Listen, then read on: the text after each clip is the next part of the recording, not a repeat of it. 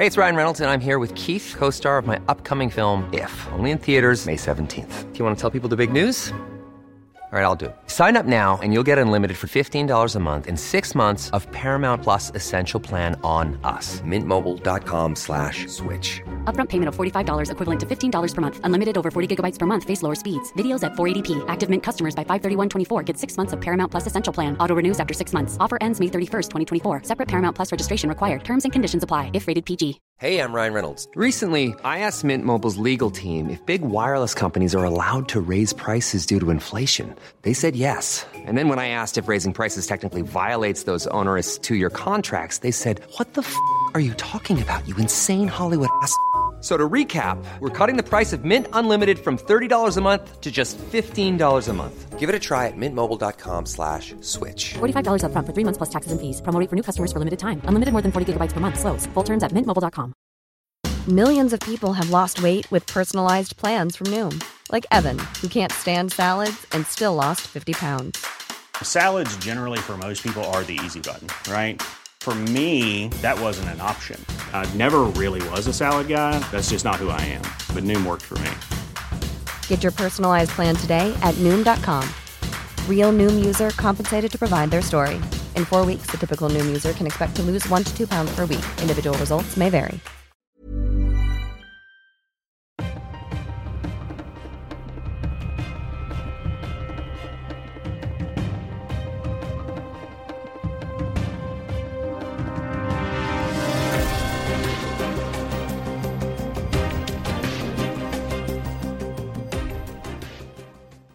Sådär, då säger vi återigen hej och mycket varmt välkomna till ett nytt avsnitt av dagens Juridikpodden. Vi skriver idag tisdagen den 21 juni. Vi spelar lite tidigare än vanligt. Det är trots allt midsommarafton på fredag. William Eriksson heter jag som sitter här framför mixerbordet och med mig har jag precis som vanligt Stefan Wahlberg. Hur mår du?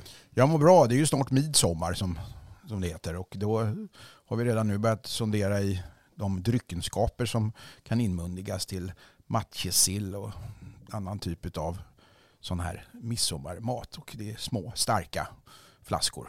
Ja visst, nubbe och sill blir det. Men jag hörde att till följd av den här inflationen som råder och det världsläge som råder så ska midsommarmaten tydligen vara den dyraste midsommarmaten som svenskarna har fått köpa på väldigt många år. Har du märkt av det i butikerna? Jag kan ju tycka att jag har märkt av en prishöjning på vissa typer av varor sedan kriget i Ukraina inleddes. Men jag har inte tänkt på just midsommarmaten. Nej, alltså jag tror inte Systembolaget ännu har höjt trots att en stor del av deras starkare utbud åtminstone består i, i, i sån spannmålsodling som Ukraina ju var en av de största på i, i världen. Så att Putins eh, misstag här är slående även i midsommarsammanhang. Jag läste någon debattartikel här skriven i veckan av några företrädare för livsmedelsbranschen. Och jag vet inte exakt vad de hade för position, om de var på typ Svenskt Näringsliv eller vad de var på, någon, eh, på för någon organisation, men de hävdade att eh, livsmedelskedjorna, alltså ICA och, och Willys och vad Hemköp och vad det nu kan vara, Coop och så vidare, inte är tillräckligt snabba med att höja priserna, vilket i sin tur då drabbar exempelvis bönder för att de får inte tillräckligt mycket betalt för det som de producerar nu när allting blir dyrare att producera. Har du, vad tror du om det?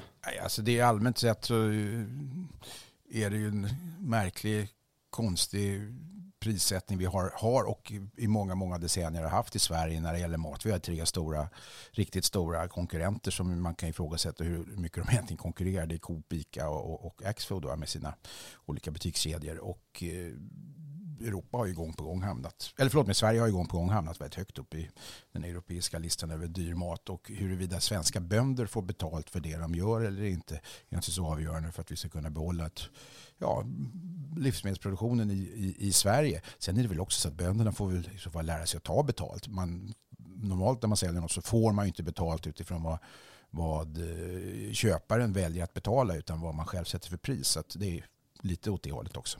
Ge och ta helt enkelt. Du, jag tänkte att jag skulle inleda den här podden med att ge en lite mer eh, nyanserad bild av det åtal och eh, de omständigheter som har framkommit under den här eh, rättegången eller huvudförhandlingen ska vi säga för att vara juridiskt korrekta där eh, de så kallade kungen och prinsen, de två tidigare advokaterna, står åtalade för en rad grova brott. Jag har suttit med i sal 1 vid Södertörns tingsrätt och live-rapporterat där, därifrån under några dagar och jag tänker bara att eftersom vi har pratat så mycket om, om eh, advokater i allmänhet och om de här två männen i synnerhet så kan det vara på sin plats att även nyansera bilden kring det här åtalet lite grann. Och, och under de här tre första dagarna som jag då har bevistat i eh, tingsrätten så har det bara gällt anklagelser som har riktats mot den så kallade kungen. Det har rört en åtalspunkt gällande skyddande av brottsling, grovt brott och det har rört den här eh, mest allvarliga åtalspunkten, nämligen den om förberedelse till mord. Och när jag igår måndag satt och lyssnade på såväl åklagarna som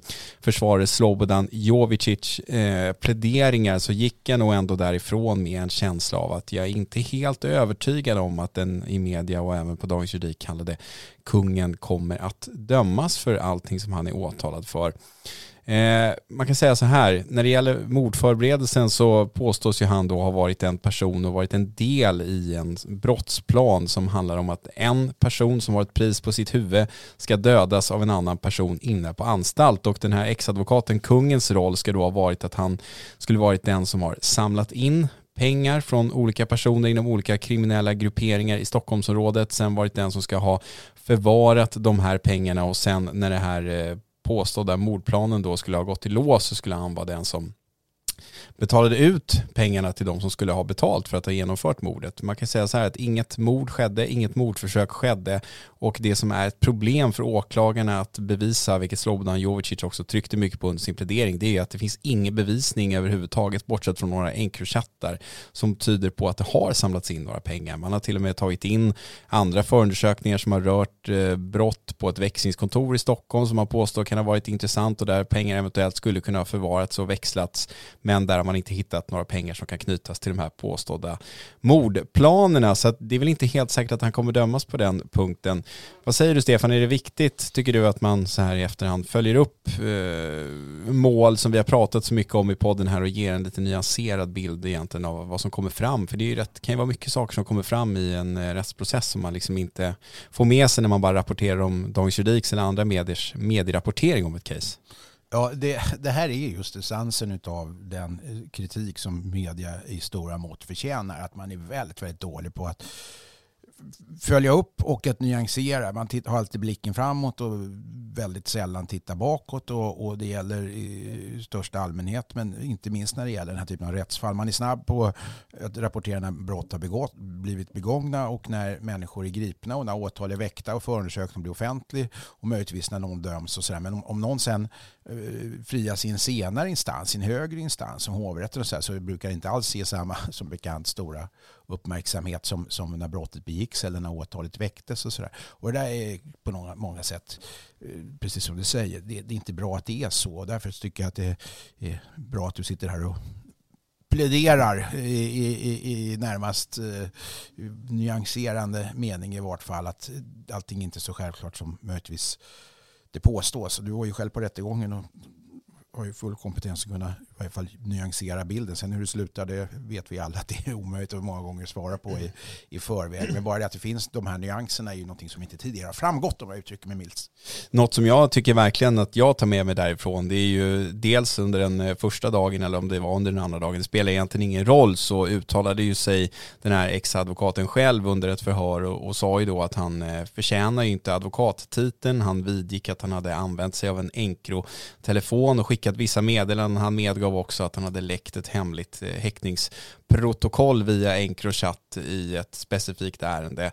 Under sin slutplädering så sa ju Slobodan Jovicic också att eh, han har full förståelse för att många pekar på att det behövs göras en genomlysning av eh, advokatrollen, försvararrollen framför allt. Han har också full förståelse för att eh, saker och ting kanske kommer att behöva stramas åt i framtiden och han vidgick också på något sätt att försvarbranschen inte är densamma idag som när han blev advokat själv. Men mycket av den här eh, huvudförhandlingen har hittills handlat om misstankar om väldigt grova brott som är riktade mot den här kungen. Och när man då pratar om de här eventuella och konstaterade advokatetiska snedstegen som han har begåtts så är det någonting som nästan viftas bort under en sån här huvudförhandling för det är liksom inte relevant. Det är utagerat från advokatsamfundets sida och man kan liksom inte dömas för brott för att man har eh, begått advokatetiska övertramp.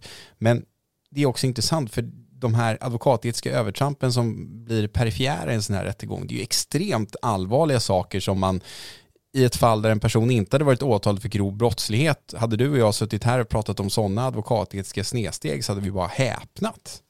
Ja, det finns ju grader i det så kallade helvetet också i de här sammanhangen och det, det är inte bra. Alltså det, det, vi har ju ägnat åtskilliga timmar åt att diskutera advokatetiska snedsteg och, och övertramp eh, och, och, och, allvarliga händelser och så vidare. De här brottsanklagelserna är ju då mm, det är inte en, en gradskillnad, det är en artskillnad att åtalas för så här grova brott som, som har, har så maxstraffet i, i, i vart fall i teorin i, upp till livstids fängelse även om det aldrig skulle bli aktuellt vid en fällande dom kanske. Men det finns ju, det är två olika kategorier där det ena är, är, är straffrättsligt och det andra är just disciplinärt.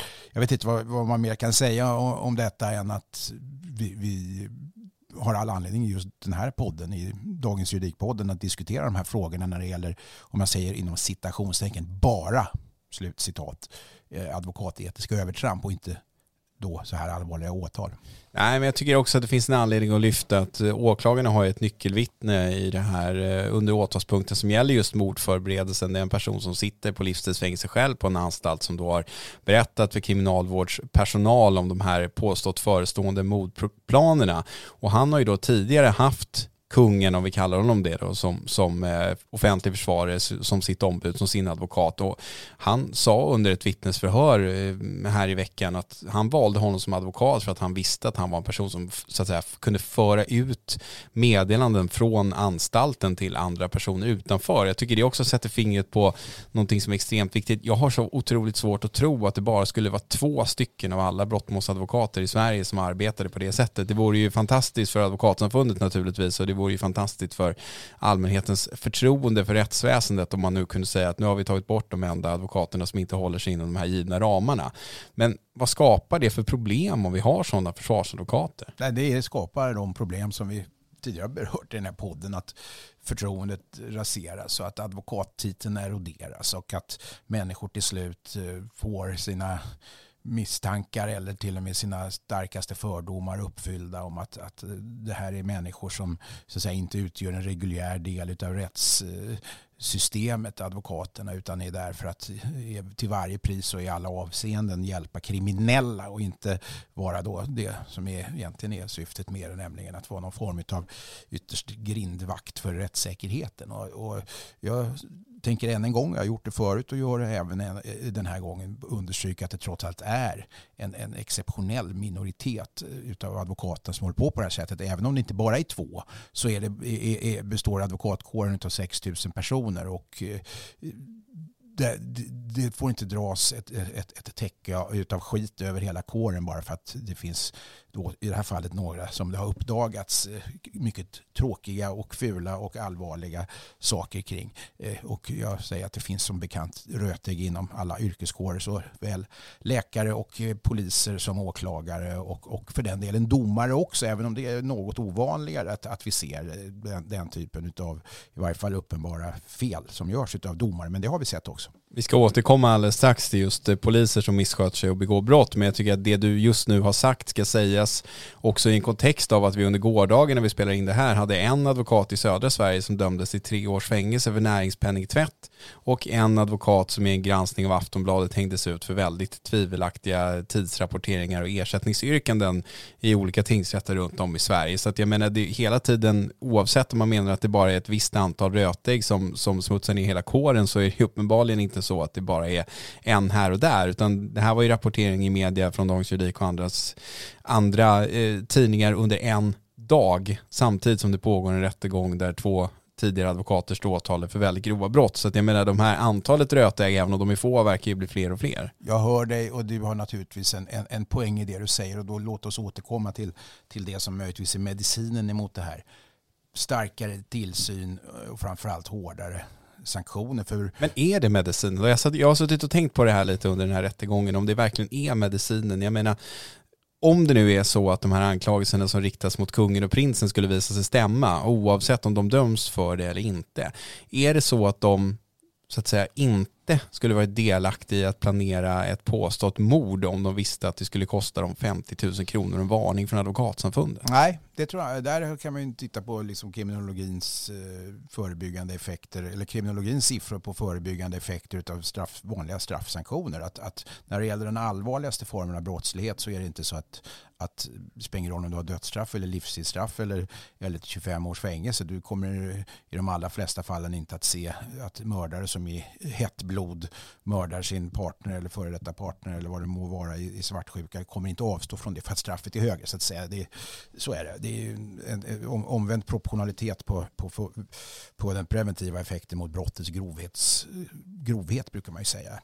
Det vill säga om, om, om du däremot får tio års fängelse för att köra för fort så kommer du inte köra för fort. Va? Och samma sak gäller naturligtvis här, att den här typen av exceptionella eh, gärningar, om de nu skulle stämma utifrån vad åklagaren påstår, eh, är sån att eh, en advokat sannolikt inte skulle låta sig skrämmas av uteslutning eh, i, i någon mening. Men däremot de här som är, det här är ju på marginalen. De flesta fallen vi pratar om här är ju även trots, eller är ju trots allt inom ramen för, för vanlig eh, advokatetisk eh, verksamhet eller övertramp ska vi säga. Om vi tittar på andra typer av lagstiftningar eh, som har förändrats den senaste tiden. Vi har pratat tidigare om eh, det här med att nu man ska få använda hemliga tvångsmedel ibland utan skälig misstanke så är det någonting som man kanske inte trodde skulle ske om man gick tio år tillbaka i tiden. Det skulle låta extremt aggressivt från en politikers sida att lägga fram den typen av förslag. Om vi nu tittar på advokaternas roll och exempelvis den här möjligheten till att prata enrum med sin klient och inte avlyssnas av någon. Är det regelverk som till och med skulle kunna tummas på från politikernas sida om det nu går för långt? Om det är så att men det här funkar inte längre. Alltså det, det är alldeles för många som missbrukar det här så kallade enrumsprivilegiet. Skulle man till och med kunna gå så långt att man, man ändrar det här eller är det så att säga beroende av eh, Europarättsliga konventioner och liknande som gör att man inte kan tumma på de reglerna? Nej, jag vet inte. Jag tror alltså att man, man skulle kunna... Alltså det är en bevisfråga ytterst om man kan bevisa att det går till på ett visst sätt och, det, och de bevisen finns. Va? Så har vi ju fri bevisprövning i, i, i, i svensk rätt. Om det, om det då dessutom naturligtvis är, är en kriminaliserad gärning. Men jag tror alltså att jag tror alltså att, att, att de här mängden då som du pekar på börjar bli så pass många att rötäggen riskerar att i varje fall till sin yttre form gå över till framstå som ett systemfel. Och där, det är där jag menar att man måste sätta in, naturligtvis i båda ändarna, tillsyn när det gäller till, insläppning av människor i samfundet och även tillsyn under ut, utövandet av advokatämbetet och naturligtvis även när det väl har gått snett så måste man ha en, en, en sanktionsmöjlighet som då är så att det svider. Men det, även om det inte påverkar de här allra värsta avarterna. Men där har vi ju å andra sidan andra medel, nämligen straffrätten. Vi åter, låt oss återkomma till den här frågan eh, så snart det bara är möjligt. Den här rättegången mot kungen och prinsen avslutas den här veckan, dagen innan midsommar och vi kan väl räkna med att det kommer dröja ungefär två veckor innan dom faller. Då kommer vi naturligtvis att rapportera mer om saken. Nu ska vi gå vidare Stefan och prata om poliser som har dömts för fängelse. Häng kvar. De har dömts till fängelse, inte för fängelse. Jag sa väl till fängelse? Nej, för fängelse.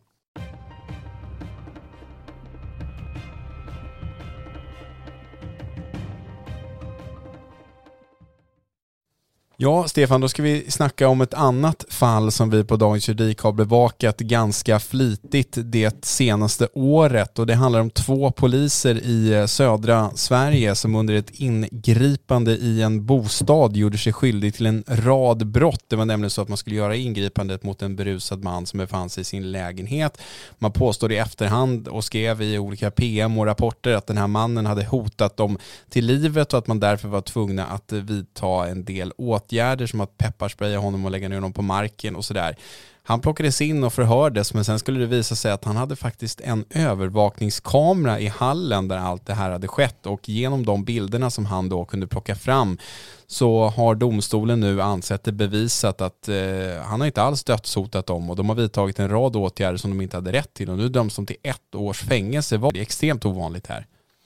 Ja, i synnerhet ett års fängelse men det är allvarliga brott som, som de är dömda för och det är, det är ännu allvarligare att brotten är begångna i tjänsten av polismän som man ska kunna förlita sig på på ett helt annat sätt. Och, och, och det är naturligtvis nästan slå in öppna dörrar att påstå att, att, att, påstå det så att säga. Men att, att missbruka sin maktposition och att i kraft av den trovärdighet som man har med sig genom att vara polisman påstå någonting felaktigt för att få vidta åtgärder som sen i sig visar sig sakna eh, lagligt stöd. Det är ynkligt. Det är, alltså det är ynkligt. Jag hittar inget annat ord. Chefsrådmannen Ted Alsvärd går så långt i sitt uttalande så att han säger att det är tragiskt. Det är inte så ofta man hör den typen av eh, så att säga, ord komma från en rådman eller från någon annan domare i samband med att man meddelar domar. Det ska ju vara då möjligtvis någon sån här Drottninggatan-tragedin eller mordet på Anna Lind eller något liknande för att det ska komma sådana ord. Men, men han tar till väldigt starka ord här. Alltså, nu, vi pratade nyss om advokater som påstås och i vissa fall har konstaterats gå runt systemet och det etiska regelverket och i vissa fall gjort sig skyldiga till brott. Nu ser vi den främsta ordningsmakten här som man då uppenbarligen inte kan lita på när det gäller vissa personer i den kåren som begår brott inom ramen för sin tjänsteutövning. Om vi tar ett större grepp på det här och inte fastnar i det alla de här sakerna som nu händer kring det svenska rättsväsendet, medierapporteringen kring advokater, medierapporteringen kring att polis döms för brott. Det är snart val. Kommer det här påverka valresultatet tror du på något sätt? Nej, det tror jag inte. Därför att jag tror att människor har helt annat fokus när det gäller vilken, eh, vilken sedel man lägger i, i röstningskuvertet första söndagen i september. Alltså, det som påverkar är ju den kriminella situation vi har i Sverige och den skenande eh, gängbrottsligheten och skjutningarna. Det kommer påverka. Men, att... är det de här två poliserna man vill ska jobba stenhårt mot den grova kriminaliteten som många ser som ett hot då? Det är det naturligtvis, men jag tror att man inte kommer väga in sånt här. Det är ju ändå, nu om jag intar rollen av någon form av försvarare här så är det ju fortfarande två polismän utav, utav totalt 25-30 000 polisanställda vi pratar om. Även om det gång på gång naturligtvis dyker upp fall av poliser som döms för brott, vilket ja, det är verkligen inget försvar, men det kan vara en förklaring poliser i yttre tjänst exponeras mer än andra människor för risken att hamna i situationer där de kan anklagas för brott eller till och med begå brott. Det här är dock ett helt annan typ av brottslighet än vad, vad, vad som normalt förekommer i samband med ingripande där man kanske spänner handfängslen lite för hårt eller, eller tar i lite extra och då brukar jag i de sammanhangen säga att, att jag har stor förståelse för att det i efterhand är väldigt enkelt för sådana som dig och mig att sitta i en podd och vara kritiska mot poliser i yttre tjänst eller för justitieombudsmannen eller för den delen åklagare och, och, och domstol domstolar också medan man kanske har ett par sekunder på sig att fatta ett beslut om liv och död. Men i det här fallet så är det ju en, är det ju en dåligt, alltså, det här är ju dålig polismoral. De här människorna borde ju aldrig fått bli poliser om man, om man gör på det sättet som de gör här. Och det är ju det första man reagerar på.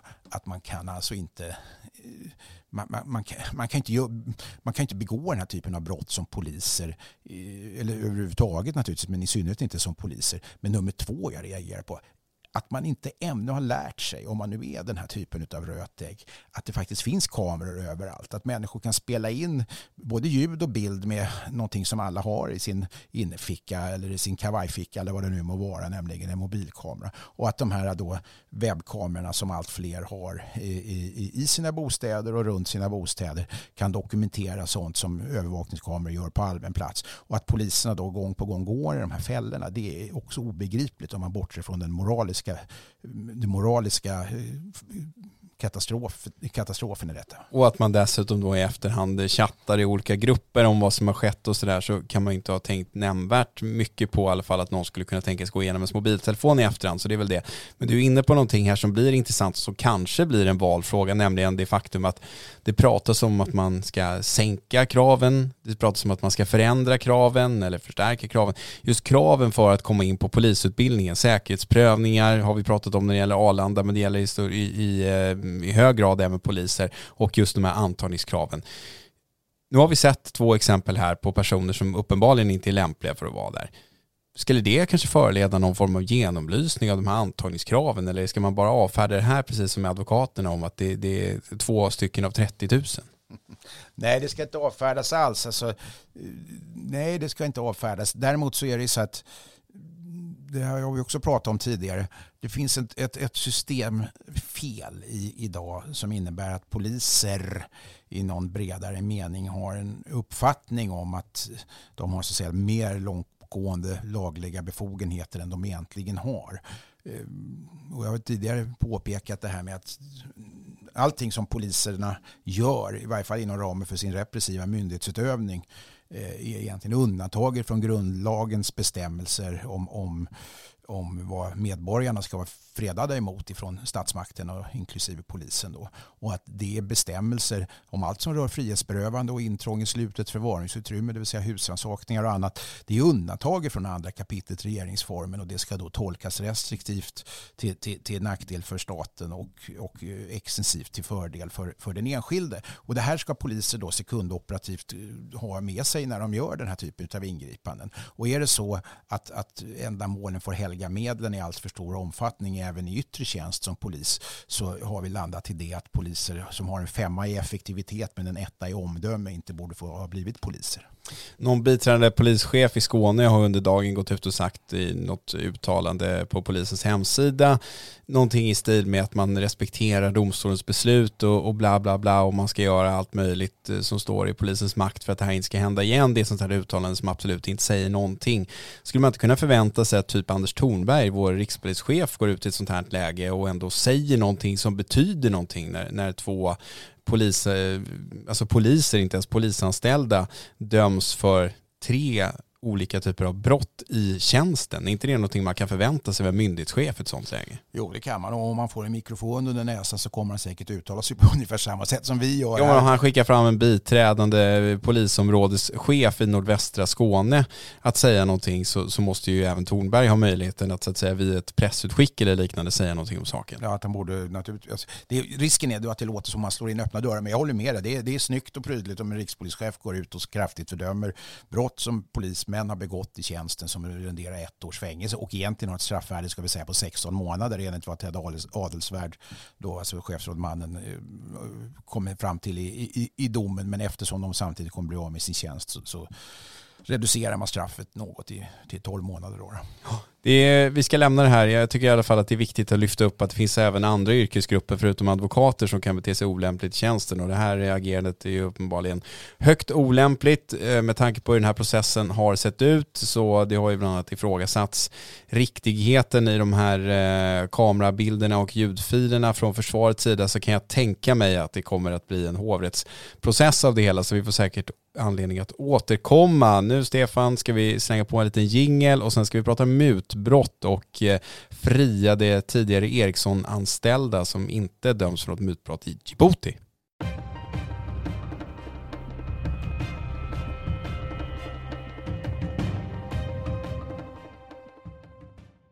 Ja, för det är ju så här att en enig tingsrätt har eh, frikänt fyra tidigare Ericsson-anställda från ett åtal om grov bestickning och skälen för det är i huvudsak att åklagaren inte har lyckats bevisa att två av de tre påstådda mottagarna av mutor eller så kallade otillbörliga belöningar ingår i den begränsade krets av mutbara personer som anges i den vid tidpunkten gällande lagstiftningen.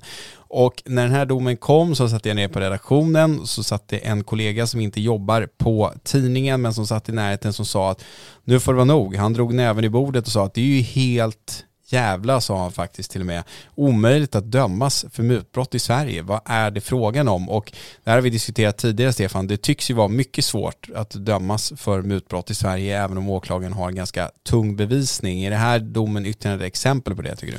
Jag kan inte detaljerna men alltså i stort sett så är, det så att det är svårt att, att, att dömas för mutbrott i Sverige i synnerhet när det skett framförallt ska jag säga, när det skett på internationell internationell eh, basis. Det innebär ju inte att de här nödvändigtvis borde ha dömts bara för att, att vår kollega har den generella uppfattningen. Eh, detta kan jag inte överhuvudtaget uttala mig om för jag kan inte fallet, jag har inte läst eh, domen Eh, på den detaljerade nivån. Men generellt sett kan man säga att, eh, att eh, jämfört med många andra länder, till exempel Storbritannien och Scotland Yard som har en stor enhet som jobbar mot, mot korruptionsbrott så, så är Sverige fortfarande på efterkälken och vi har vi har trots allt haft en, en, situation där Ericsson tidigare och, och även Telia har, har medgett korruption och därmed hamnat på den i världen eh, tio i topplista som, som är över de, de sanktionsavgifter, alltså största sanktionsavgifter för, för, korruption i affärssammanhang som överhuvudtaget eh, finns, det vill säga den amerikanska myndighetens sanktions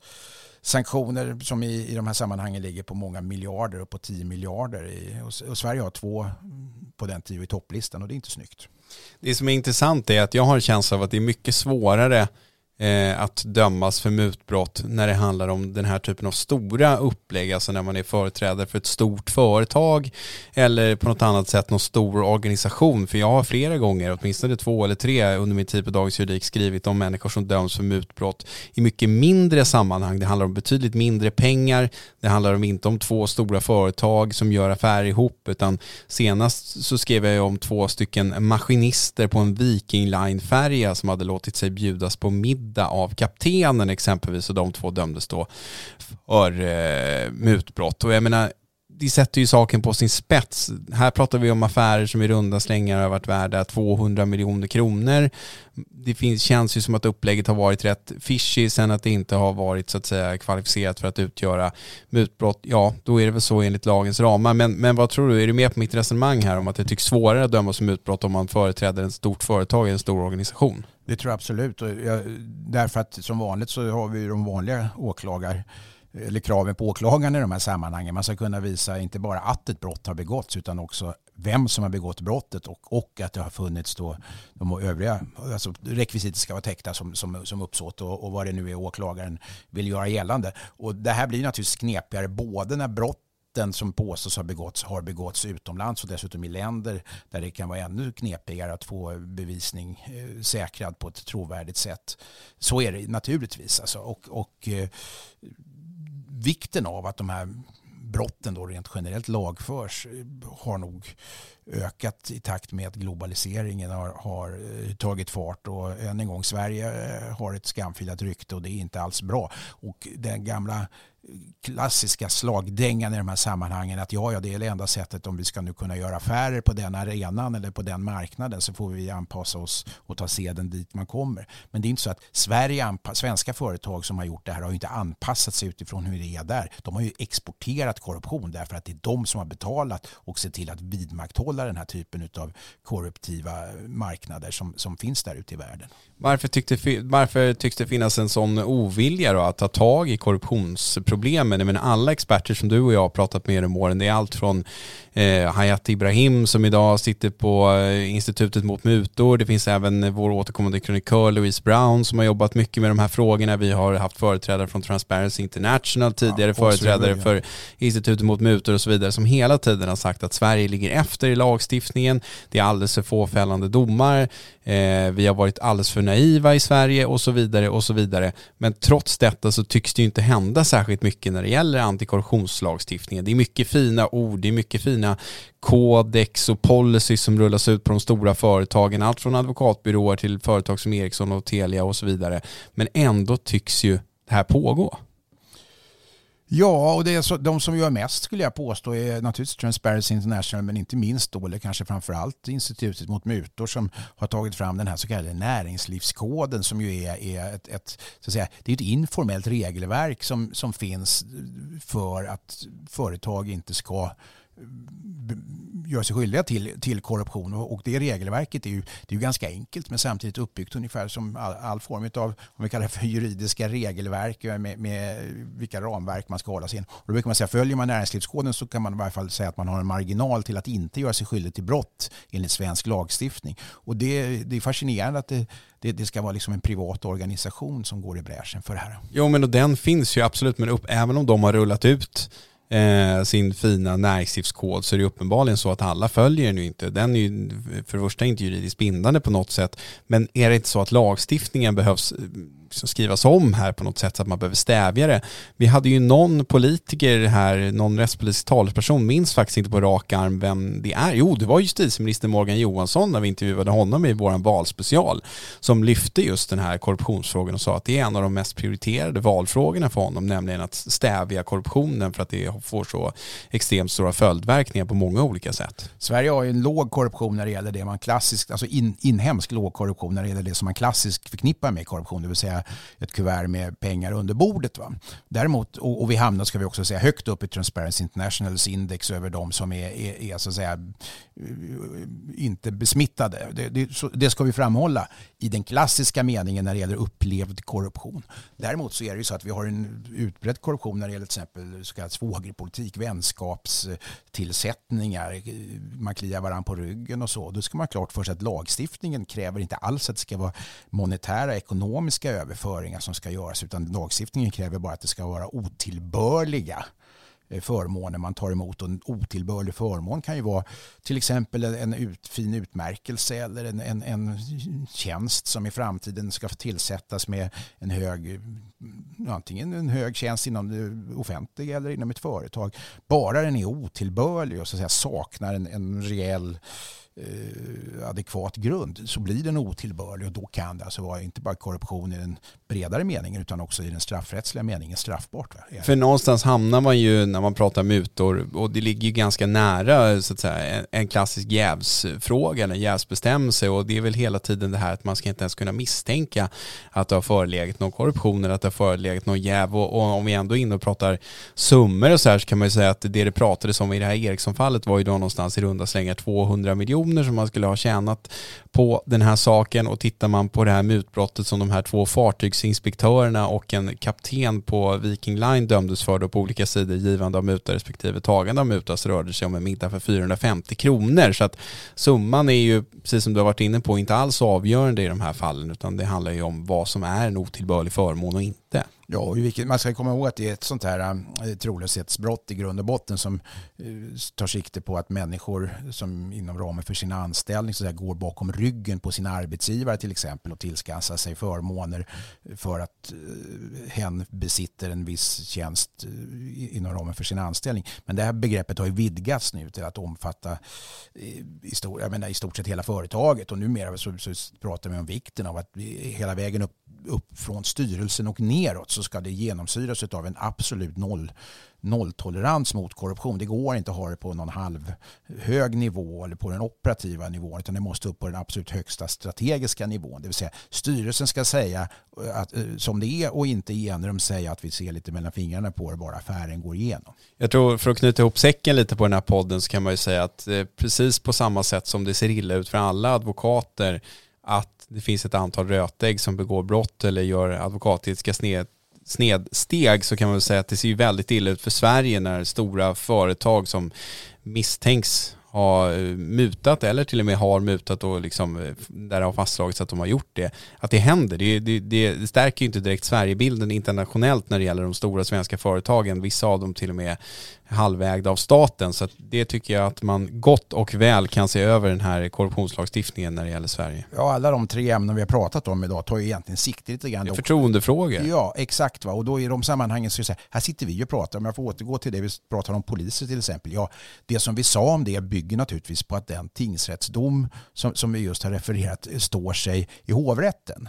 Eh, annars så kan vi inte göra de starka eh, uttalanden som, som, som vi gör om, om bristande moral och, och, och, allt vad vi nu har sagt kring det. Men för att återgå till vad du inledningsvis sa, då är det också viktigt att när det här prövas i hovrätten, om det skulle bli en ändring av polisfallet i hovrätten, så måste vi rapportera det och säga så här, men det var inte som tingsrätten trodde. Och då får man liksom resonera vidare kring det. Samma sak gäller ju den här korruptionen. Nu har vi nu pratat om att det faktiskt har lett till friande dom och att, att vi inte kan uttala oss om huruvida, huruvida åklagarens påstående i övrigt var rätt eller fel, men man måste kunna prata om det principiellt, för det är lite vad den här podden handlar om. Ja, men det är ju så. Nyanseringar är viktiga och det gäller inte minst eh, åtal samtalet mot eh, kungen och prinsen, precis som jag berörde i inledningen också. Så att på något sätt, eh, utan att vi hade tänkt på det från början, så gick alla de här ämnena in i varandra och eh, ja, det var ju bra gjort, trots att vi inte har någon som skriver manus åt oss. Det var inget, finns inget manus överhuvudtaget. Men redaktör Eriksson har gjort ett förträffligt jobb med den här ryggmärgsreflexen av att tre fall som på ett eller annat sätt gick in varandra trots att de var åtskilda i, i, i alla avseenden i övrigt. Ja, det är stort. Hörrni, ni som är lediga och har tid får väl hoppa små grodorna och ni som jobbar får väl också hoppa små grodorna helt enkelt för att ni inte hinner med. Ha en trevlig midsommar så hörs vi nästa vecka igen.